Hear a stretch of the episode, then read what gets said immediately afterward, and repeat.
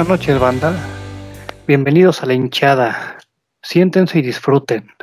El día de hoy les traeremos un, un programa especial, un programa serio, programa dedicado a, a, este, a estas fechas próximas que se, que se acercan. Este, Día de Muertos, algunos dirán que Halloween, pero Día de Muertos. Eh, es algo serio para nosotros, así que les vamos a, a presentar algunas historias. Me acompañan Carlos Arellano. ¿Qué tal, banda? Buenas noches. Efectivamente, vamos a estar contando algunas historias de, de terror, ¿no? De sucesos paranormales ocurridos en el fútbol. Espero que les guste. Sale, sale. Iván Rebollo. Buenas noches, bandita. Bienvenidos a Cuentos de Terror de la Hinchada. Hoy se les van a poner los pelos de punta. Y Aldo Sate. Buenas noches a todos. Espero que disfruten esas historias que sin duda todos los amantes del fútbol nos intrigan y nos dejan con más dudas que respuestas. Vientos, vientos. Servidor Adrián Hernández, entonces pues, vamos empezando. Vamos empezando. No sé si ustedes, mm, bueno, yo creo que empezamos con la más conocida, ¿no? La, la maldición de Aaron, de Aaron Ramsey. Mm, una historia bastante interesante, mi queridísimo Adrián Hernández.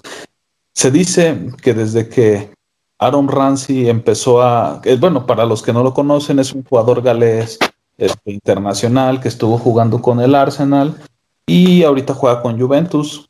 Al parecer, desde que, bueno, está la, la, la historia, teoría, como la leyenda, por así decirlo, que cada que marca un gol, este, un famoso se muere. Digo, pues son, ha coincidido que cuando moja, pues famosos como Alan Rickman o David Bowie han muerto.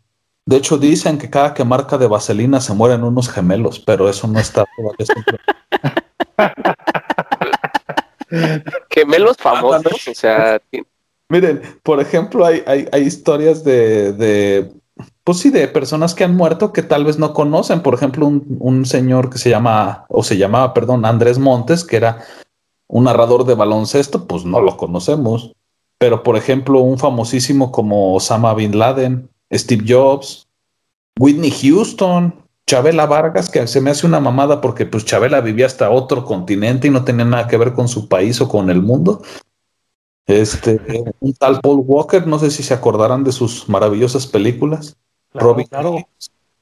Ah, como les mencionaba, David Bowie, Alan Rickman y muchos más que son hasta ahorita, bueno, hasta antes de que pues, empezara todo este lío de la pandemia, llevaba 23 famosos que son los como los más reconocidos que ha tenido este, este joven jugador que pues Gracias a Dios no es centro delantero, porque si no se morirían más.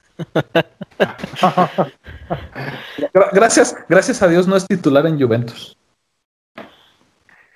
Bueno, yo creo que está... puede, ser, puede, perdón, puede ser como pulido y ser centro delantero y no meter goles, entonces. También. Mete de penal. Aparte de bueno, pulido, perdón, sería la Carlos. Ah, claro. Heredero de Cuau. Pues Carlos. digamos que es como una, una maldición similar a la de los a la, la del club de los 27, ¿no? Que realmente no hay como una teoría de cómo surgió, solo se especula que, que existe, por así decirlo, ¿no? Sí, exactamente. Yo creo que es efectivamente como de este tipo de historias la más conocida, la más este mediática, porque está relacionada con famosos. Pero, pero sí, o sea, creo que no, no, no tiene realmente una, o sea, no sé a raíz de qué sucedió, a raíz de qué se dio, o si se empezó a notar el patrón después de cierto número de personas, la verdad es que no, no sé cómo, cómo empezó este mito, ¿no? De la maldición de Aaron Ramsey. Sí, sí, o sea, no, no hay como que, no, pues sabes que era muy malo y se fue eh, con un santero y le, le hicieron algo, ¿no? Algo por el estilo no hay. Sa- ¿Saben qué pasa con Aaron Ramsey? ¿O por qué empezó? Digamos que luego marca en partidos importantes. Por ejemplo, cuando murió el primero, que era que les mencioné Andrés Montes, según, según que fue con un gol, su primer gol internacional con Gales. Pero fue dos días después, o sea, el señor se murió después, dos días antes, dos días antes, perdón, a los 53 años, o sea, una persona, si no joven, pues tampoco, no era tan vieja, perdón, pero tampoco era joven. O sea que... ¿Y de qué murió? Eh, un infarto. De Aaron Ramsey. De Aaron Ramsey. De un balonazo. Así lo ponen en su acta, en su acta de defunción. Murió de Aaron Ramsey. Ajá, de la- Maldición de Aaron Ramsey. Pues sí, no, ocurre- naturales, lo encontraron muerto en su casa y no es como si, ah, es que es una enfermedad, fe- no sé, murió de una enfermedad desconocida, no, pues son, mueren de causas naturales o con cáncer o cosas que digamos que ya estaban previstas. O sea, pudo haber... Por- o por sobredosis, ¿no? Ajá, pudo haber al otro día metido gol pulido y dirían, ah, pulido es el que mata famosos. Ándale. Ah, ese sí no creo que pase. Ni modo que anote pulido. A ver, a ver, ¿tienen otra, otra historia así relacionada con, con el fútbol? Sí, fíjate que. eh, bueno, o sea, igual yo creo que una de las. Por así decirlo, los, uno de los casos más, más famosos o, o más sonados es uno que sucedió en Arabia Saudita de un jugador que los lugareños dijeron que, que estaba poseído. No sé si recuerdan el video, si lo llegaron a ver, que bueno, pues es durante un partido. El jugador, me parece que se llamaba Al Shayobi, una Al Shaibi, Alibaba. no, eh, recibe una patada en la cabeza, ¿no? O sea, normal. Eh, y bueno, pues es una, Normal, una situación como- como peligrosa. todos los partidos de, de fútbol.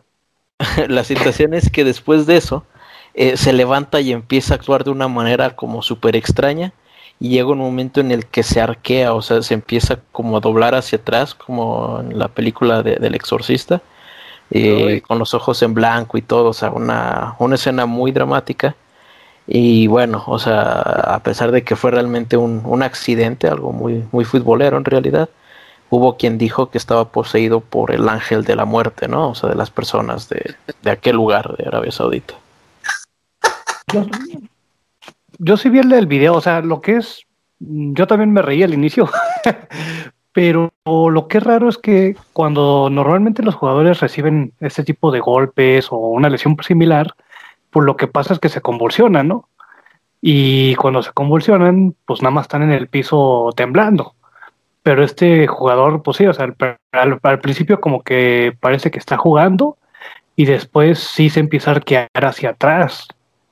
Al inicio a mí sí me, da- me da risa, pues, pero cuando se empieza a arquear hacia atrás sí es como un poco, pues, impresionante, ¿no? Sí. Ah, chinga.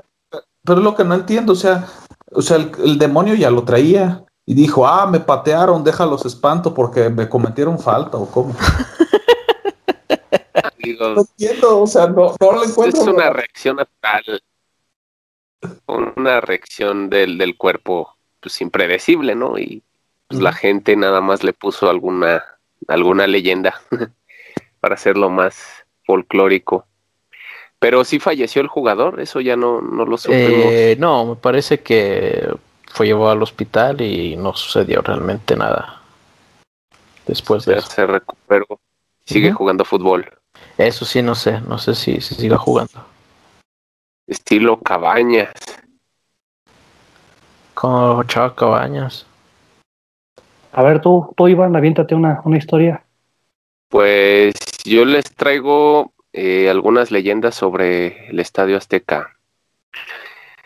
Eh, primera, bueno, se comenta, bueno, no son, no creo que sean leyendas muy conocidas, tal vez sean más conocidas por los lugareños de Santa Úrsula, pero se dice que para que una gran construcción o una gran obra del hombre eh, pues pueda ser levantada y se mantenga en pie, se tienen que dar a cambio almas humanas, como un intercambio. Entonces, al momento de la construcción del Estadio Azteca, pues hubo varios trabajadores que desafortunadamente perdieron la vida. Y bueno, la leyenda cuenta que en el Estadio Azteca estas almas siguen vagando, porque durante su construcción se ocurrieron pues muchas muertes. Estas personas siguen vagando en los palcos, en los pasillos y hasta en la cancha. Em, otra leyenda del Estadio Azteca, al parecer un niño fallece durante una avalancha de, de gente. No se sabe en qué año fue, pero fue en una riña. Los testigos que trabajan en el estadio también afirman que el niño sigue, sigue pareciéndose y que incluso hay videos que lo demuestran. Aparece durante la noche, como todos los niños. y por último... ¿Cómo que todos? ¿Mande? ¿Cómo que aparece en la noche como todos los niños? Todos los niños fantasmas, güey. Ah, todos, los ah. niños fantasmas aparecen de noche. Yo no he visto niños fantasma de día. bueno, pero de, por ejemplo, de la primera historia no hay video, ¿no? De la segunda, al parecer, dicen que sí hay videos de la niña, del niño, perdón, que aparece en la noche. Y bueno, la última historia es sobre una estatua. Al parecer, en el año 2001 eh, se, organizó un concurso para ver quién era el aficionado más fiel de la América, que, tuviera más entradas, más boletos. Eh, una persona llamado, bueno, identificado como Nachito, ganó el certamen. Tenía al parecer 10 años de boletos de entre el 91 y 2001, entonces él fue el que ganó se le levantó una estatua a Nachito y la gente del estadio actualmente cuenta que la, estatua se mueve. Entonces, pues hay, hay al parecer unas ciertas cierta actividad paranormal en el, en el estadio Azteca. Tal vez no la notemos porque cuando vamos está hasta su puta madre de gente, pero al parecer existe. Pero Está cabrón, ¿no? Porque, o sea, es, es, es, algo similar a. La otra vez estaba viendo un video de en un museo de cera, de estatuas de cera, y había una del santo y decían que se le movían los ojos. Y sacan un video como si se le movieran los ojos. No sé si a lo mejor sea como un reflejo de, de la luz, por así decirlo, que al momento de estar moviéndose pareciera que se le mueven los ojos, pero era lo que decía. De esas historias, fíjate que lo de las construcciones, las grandes construcciones, eh, yo ya había escuchado esa, esa teoría, esa historia, por así decirlo, de que cuando levantan puentes o construcciones que son muy grandes, que requieren de mucho, bueno, o sea, mantenerse en pie, sucede eso. No sé, algo que está más metido en eso, ¿habías escuchado ese, ese mito? Bueno, nosotros, yo que soy ingeniero civil en las obras, nomás sacrificamos una gallina, ya personas, pues es ilegal. O sea, ¿no, se acuerdan ustedes cuando salieron unos ataúdes en un paso a desnivel en la Ciudad de México? Ah, sí, sí, ah, sí, cierto. Eran tumbas. Ajá. Pero les iba a preguntar, no entendí muy bien lo de Nachito. ¿A poco a Nachito lo hicieron estatua? ¿Por qué se aparecía? ¿Qué tenía de malo la estatua? No, o sea, al, Nachito le hicieron una estatua. O sea, la historia de Nachito fue como el contexto de por qué hicieron la estatua. Ajá. Pero no ah, tiene como que una relación directa con que se mueva la estatua. Ah. No, o sea, Nachito, Nachito probablemente siga vivo y pues como si nada, ¿no? Como cualquier persona, pero la estatua es la que se mueve. Ah, creo que ya murió Nachito. Ah, qué triste. Capaz lo enterraron ahí, güey, o esparcieron sus no. estadio. Oh, hay una. Fíjate que, bueno, hablando de eso, antes no sé, Potter, ¿tienes otra otra historia? No, no, adelante, adelante, ve con esa. Si está relacionada, mejor.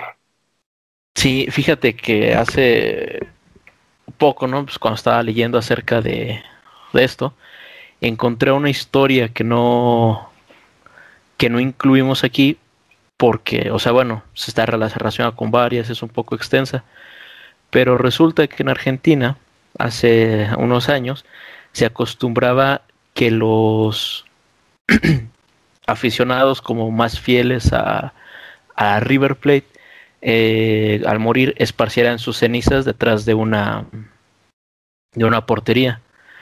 Eh, eso se, se hacía, o sea, los pedían eso como su última voluntad, que esparcieran sus cenizas en, en el estadio, pero pues eventualmente se puso fin a eso, o sea, era una situación también un poco insalubre y demás, y por ahí de los años 70 pues dejó de, de suceder, ¿no? O sea, la directiva le puso fin a eso.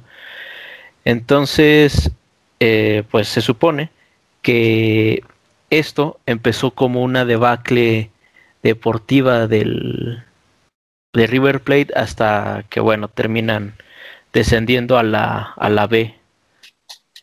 Entonces hay quienes dicen o tienen la, la teoría de que esa, esa área, o bueno, ese lado de la, de la portería está hasta cierto punto embrujado, encantado por los espíritus de las personas que querían pues reposar ahí y no lo hicieron, o los que sí lo hicieron y ya no, digamos, les quitaron su, su tradición. Hay personas, este, como por ejemplo Radamel Falcao, que llegaron a, decir que tenía como, como mala onda esa parte del, del estadio. Digo, un poquito relacionado ahí con lo del lo que platicaba Aldo. ¿Pero aventaban sus cenizas o los enterraban de plano? No, eh, esparcían las cenizas nada más. Ah, ok. Oye, ¿y eso, eso, es legal? bueno, o sea, no sé en Argentina, pero aquí en México es legal. O sea, tú puedes esparcir cenizas por donde quieras. Así yo digo, no, sabes que la feria de San Marcos significó un chingo para mí. Quiero que echen mis, mis cenizas ahí. o sea, no lo sé de cierto, o sea, no lo sé a ciencia cierta, pero no creo, o sea, es un problema de, de salud pública también, o sea, está esparciendo cenizas de muerto por ahí.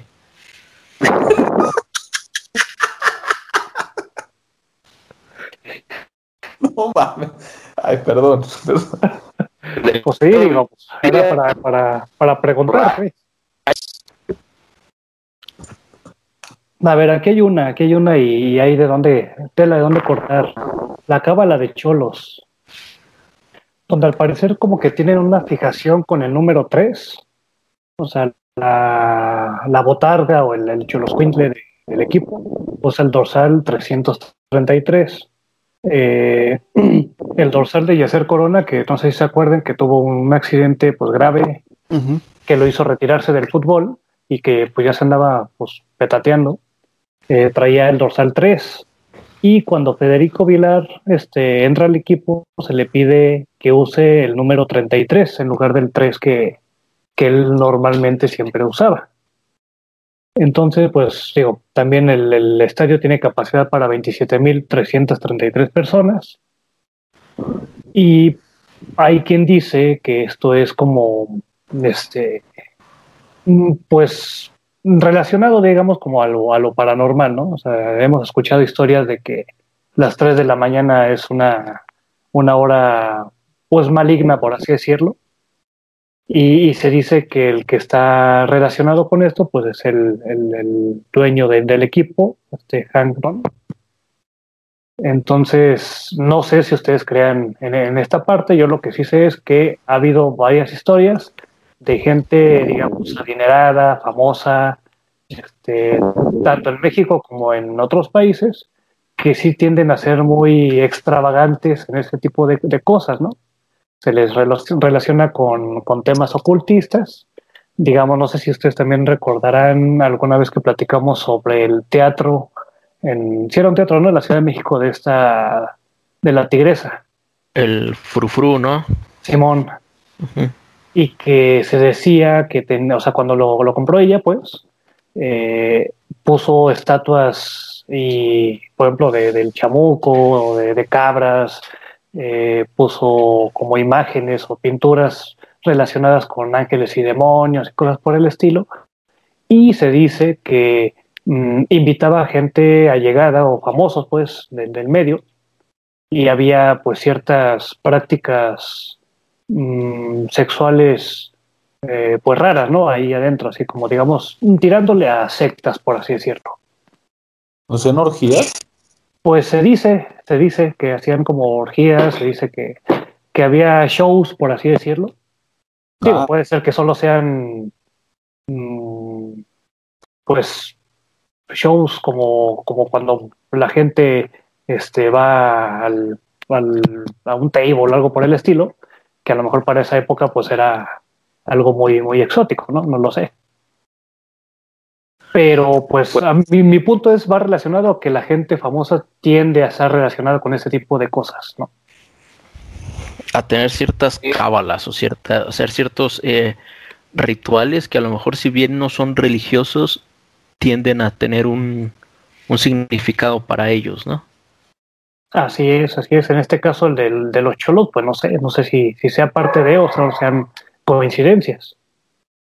Pues fíjate que, bueno, o sea, la creencia como popular, o sea, el mito, es que supuestamente las 3.33 es el la hora que, bueno, según las películas y demás historias, eh, usan los demonios, ¿no? Como para hacer burla de la crucifixión. Sí, porque en teoría a esa hora falleció Jesús. A las 3 de la tarde. Ajá, de la, pero de la tarde. Y supuestamente lo hacen en la madrugada como la, contraparte, según. Oh. Y también, por, lo menos eso es lo que la gente cuenta.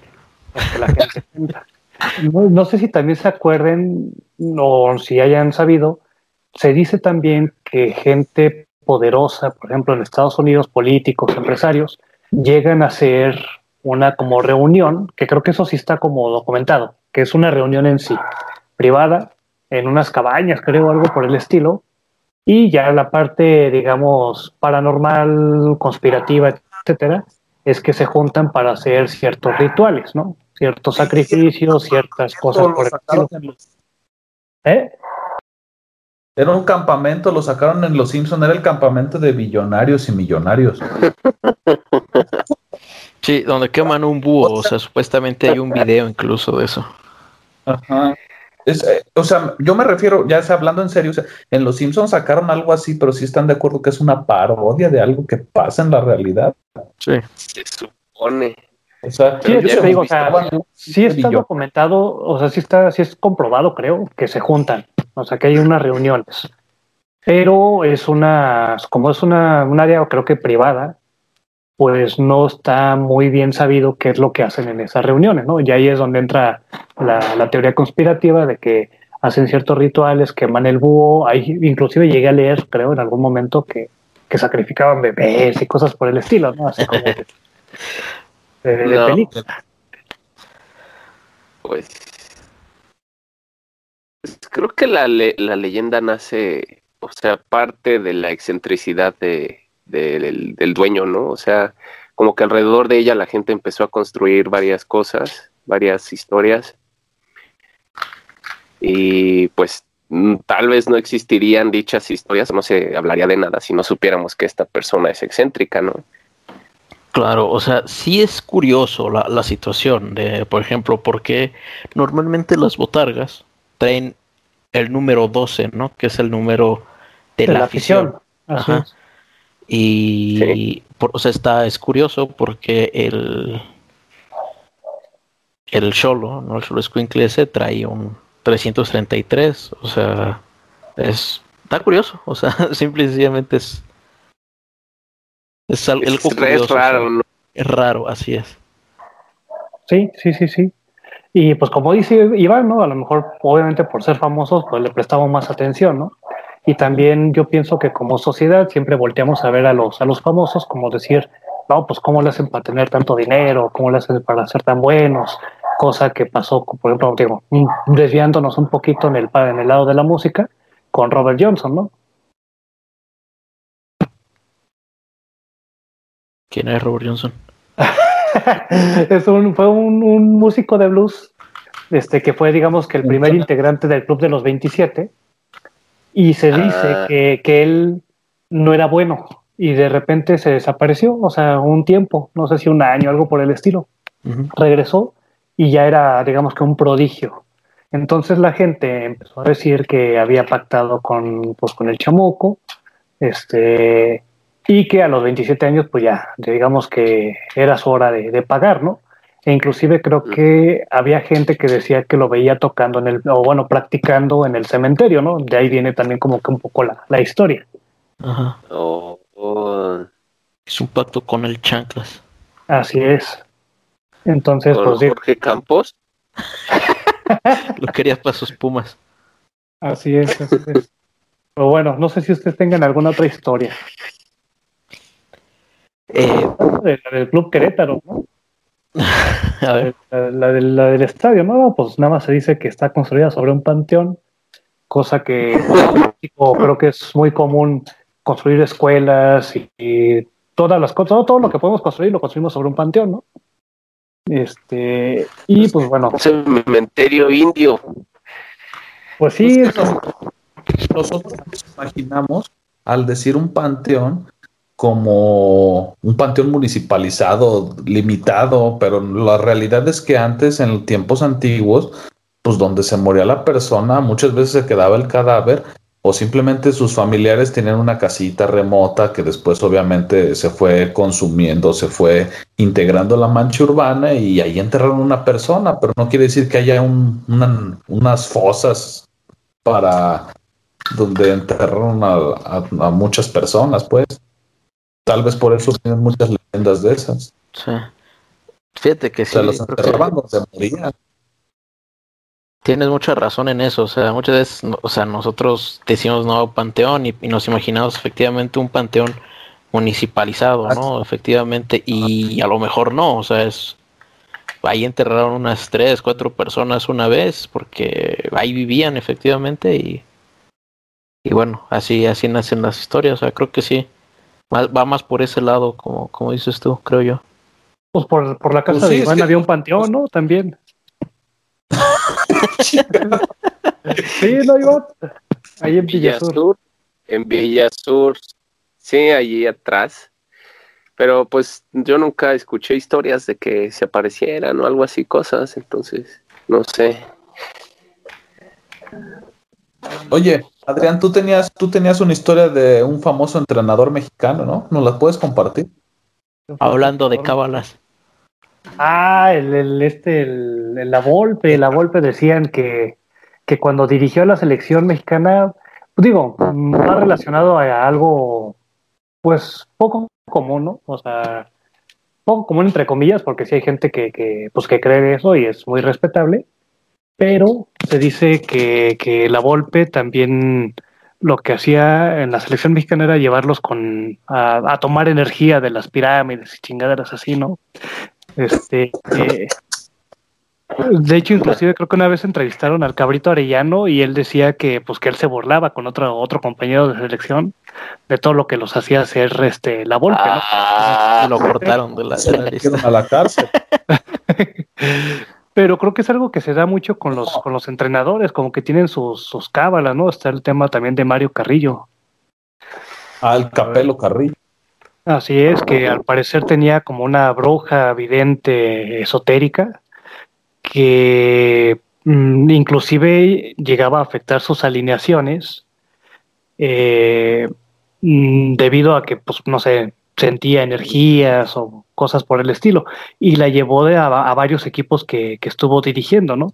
Digo, no es muy confiable porque pues estamos hablando de Mario Carrillo que pues está como medio loquito, ¿no? El, el dentón. O sea, Era su vieja, era su vieja, era su fundilla. Pues chance, Es que chance, también- sí. Oye, hablas de una bruja y estás de acuerdo que pues si tú intentas hacer ese tipo de cosas, deberías de tener una carrera muy exitosa. Creo que tiene un título con el América en el 2005 y otro campeón de campeones. No es un Ah, bucetito. un pero- pero ¿qué tal comenta con, con los capitanes? Ah, Ajá. está re, está re loco el Mario Carrillo, como que se le van las cabras. Aparte se reó del Chelis cuando se lastimó la mano. Ah, chinga, ¿cómo? Es que una vez creo que le pegó a la mesa, ¿no? El Chelis o algo Sí, por el estilo. está, estaba hablando el Chelis, le pegó a la, a la mesa y se lastimó la mano y el Carrillo sonrió. ¿Cómo cómo te puedes reír del Chelis de que se lastimó la mano? Y se quedó como, no sé, todo un ratote agarrándose la mano el Chelis así con su cara de dolor. Capaz se cortó.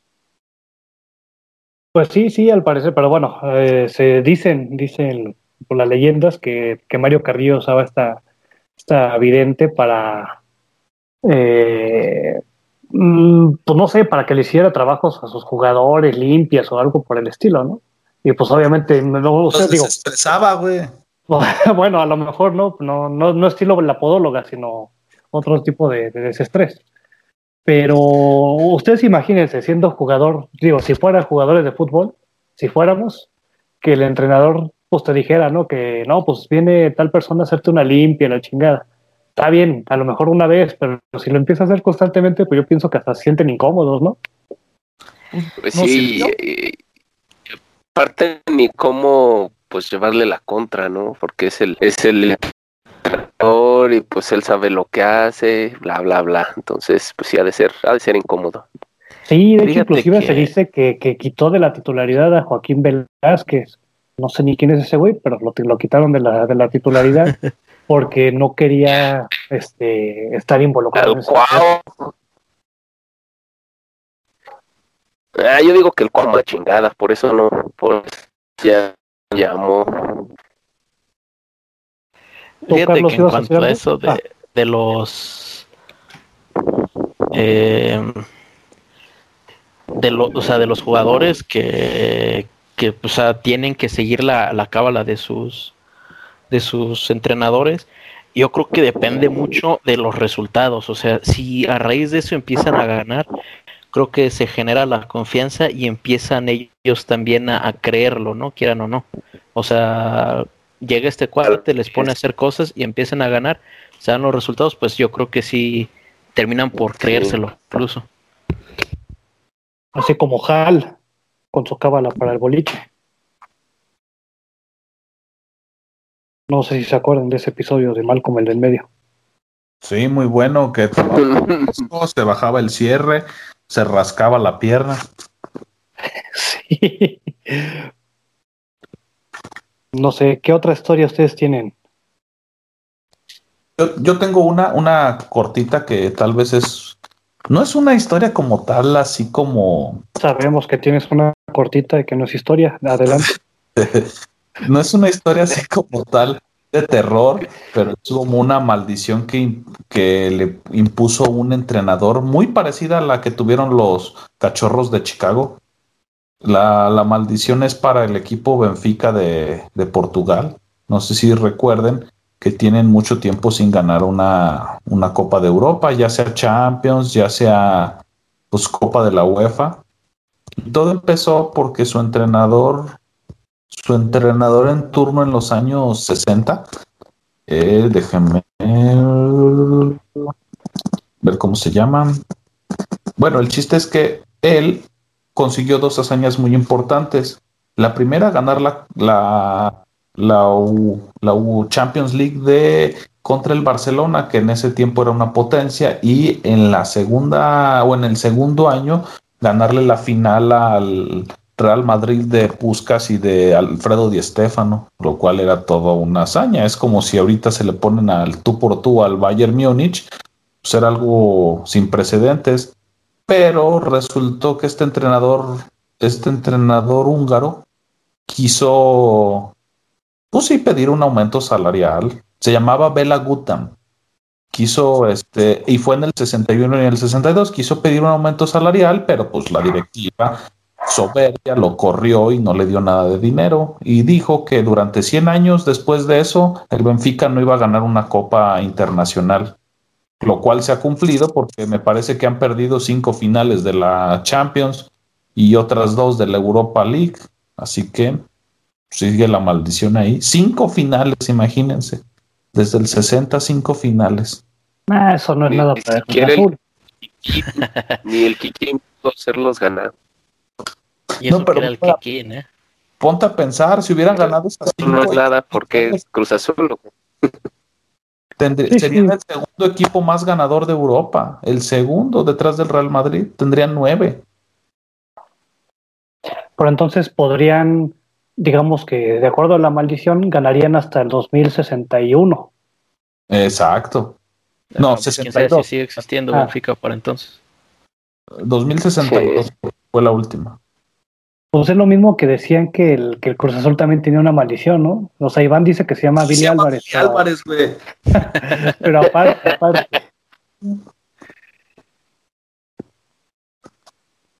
Sí, ¿Cuál era? Se habla de, de, que enterraron cosas en el Estadio Azul, pero es así, no, no, no, no estoy muy, muy, este... Carlos tenía una, pero del, del CU, de CU. Eh, de CU, eso sí fue, fue real, pero trágico. O sea, en, los, en los 80 o sea, 85, eh, se disputó la final de Pumas de América. En, pues obviamente siempre ha sido uno de los partidos más pasionales de, la Liga Mexicana y mucha gente quería verlo. Eh, hay muchas teorías de qué fue lo que sucedió, este, falsificación de boletos, sobreventa del mismo estadio, no, no se sabe a ciencia cierta, pero eh, Ciudad Universitaria tiene, bueno, el Olímpico Universitario tiene capacidad para 60 mil personas. El día del encuentro se congregaron 90 mil, alrededor de 90 mil personas, pocas más, pocas menos. Eh, y finalmente, pues dejan pasar a la gente, entran los 60 mil quizá, o sea, se llenan los asientos y el resto de las personas no pueden entrar. Eso ocasionó que mucha gente intentara entrar por otros, o sea, otros túneles, por otras puertas y así finalmente eh, lograron forzar una puerta, la lograron abrir, que es la puerta del túnel 29, el túnel 29 de CEU. Eh, entra la avalancha de gente, todos corriendo sin embargo, nadie sabía, o sea, veían la luz al final, o sea, creían que iban a salir ya a gradas, pero había una reja, o sea, no tenía paso libre. Entonces los primeros que llegaron, pues chocan contra la, reja y toda o sea, la, eh, ¿cómo se llama? Multitud de gente atrás los estuvieron empujando y, y finalmente pues hubo varios, varios muertos en esa esa final. Eh, pues es realmente un caso muy triste, o sea, está documentado, es 100% real.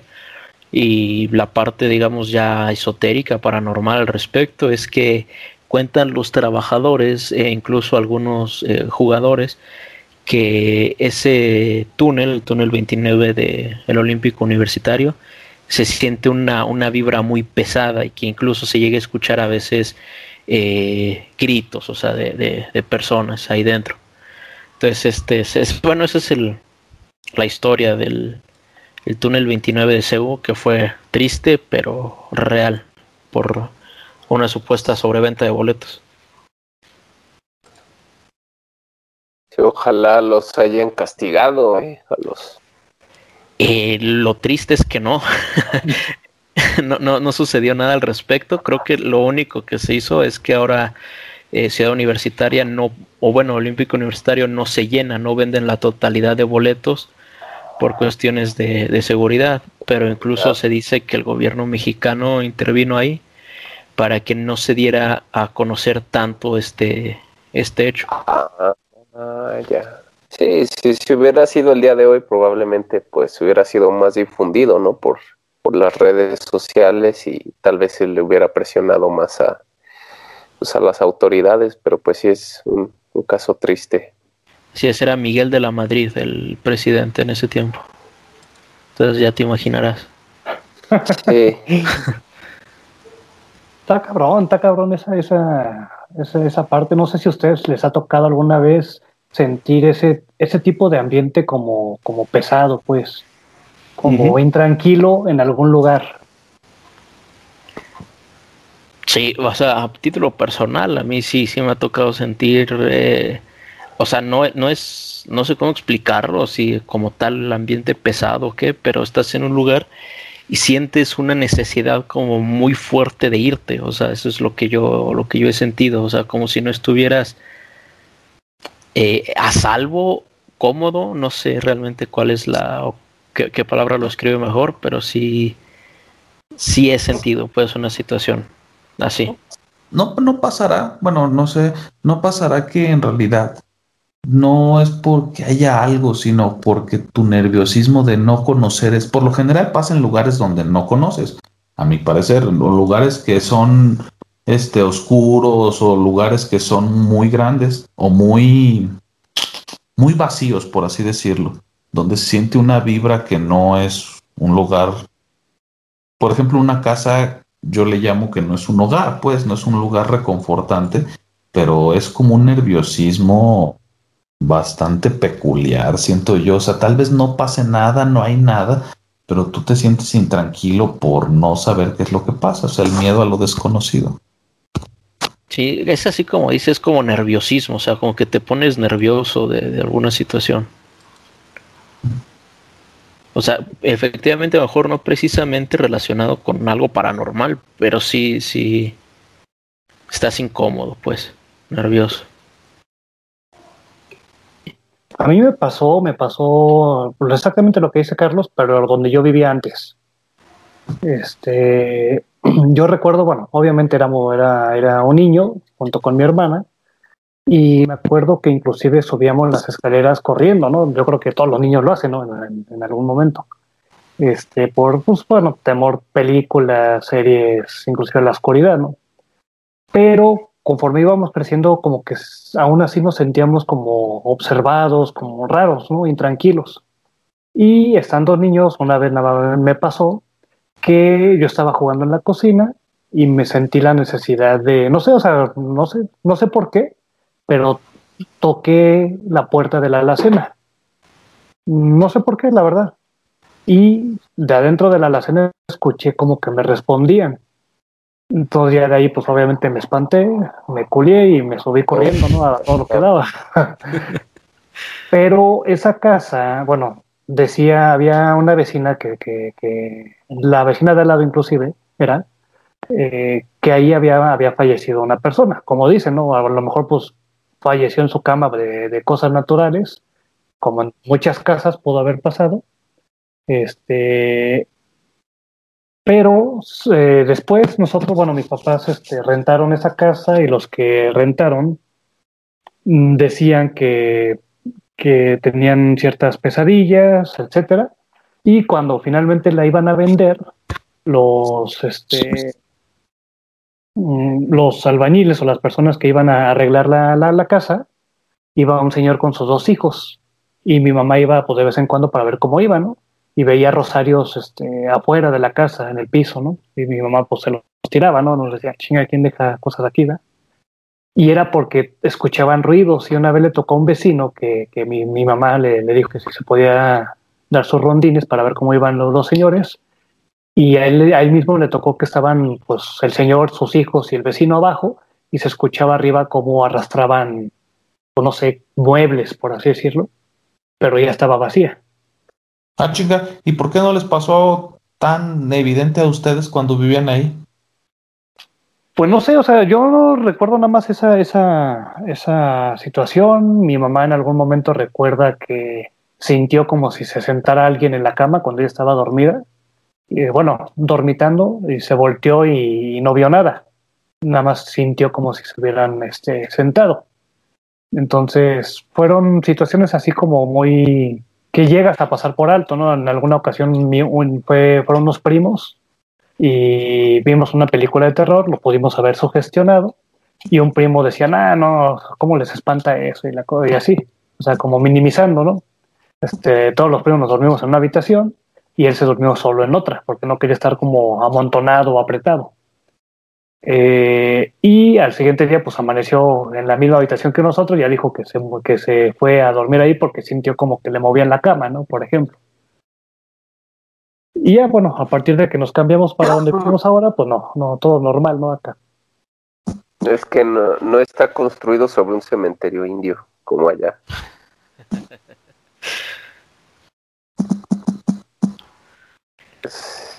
bueno, tienen más historias de terror.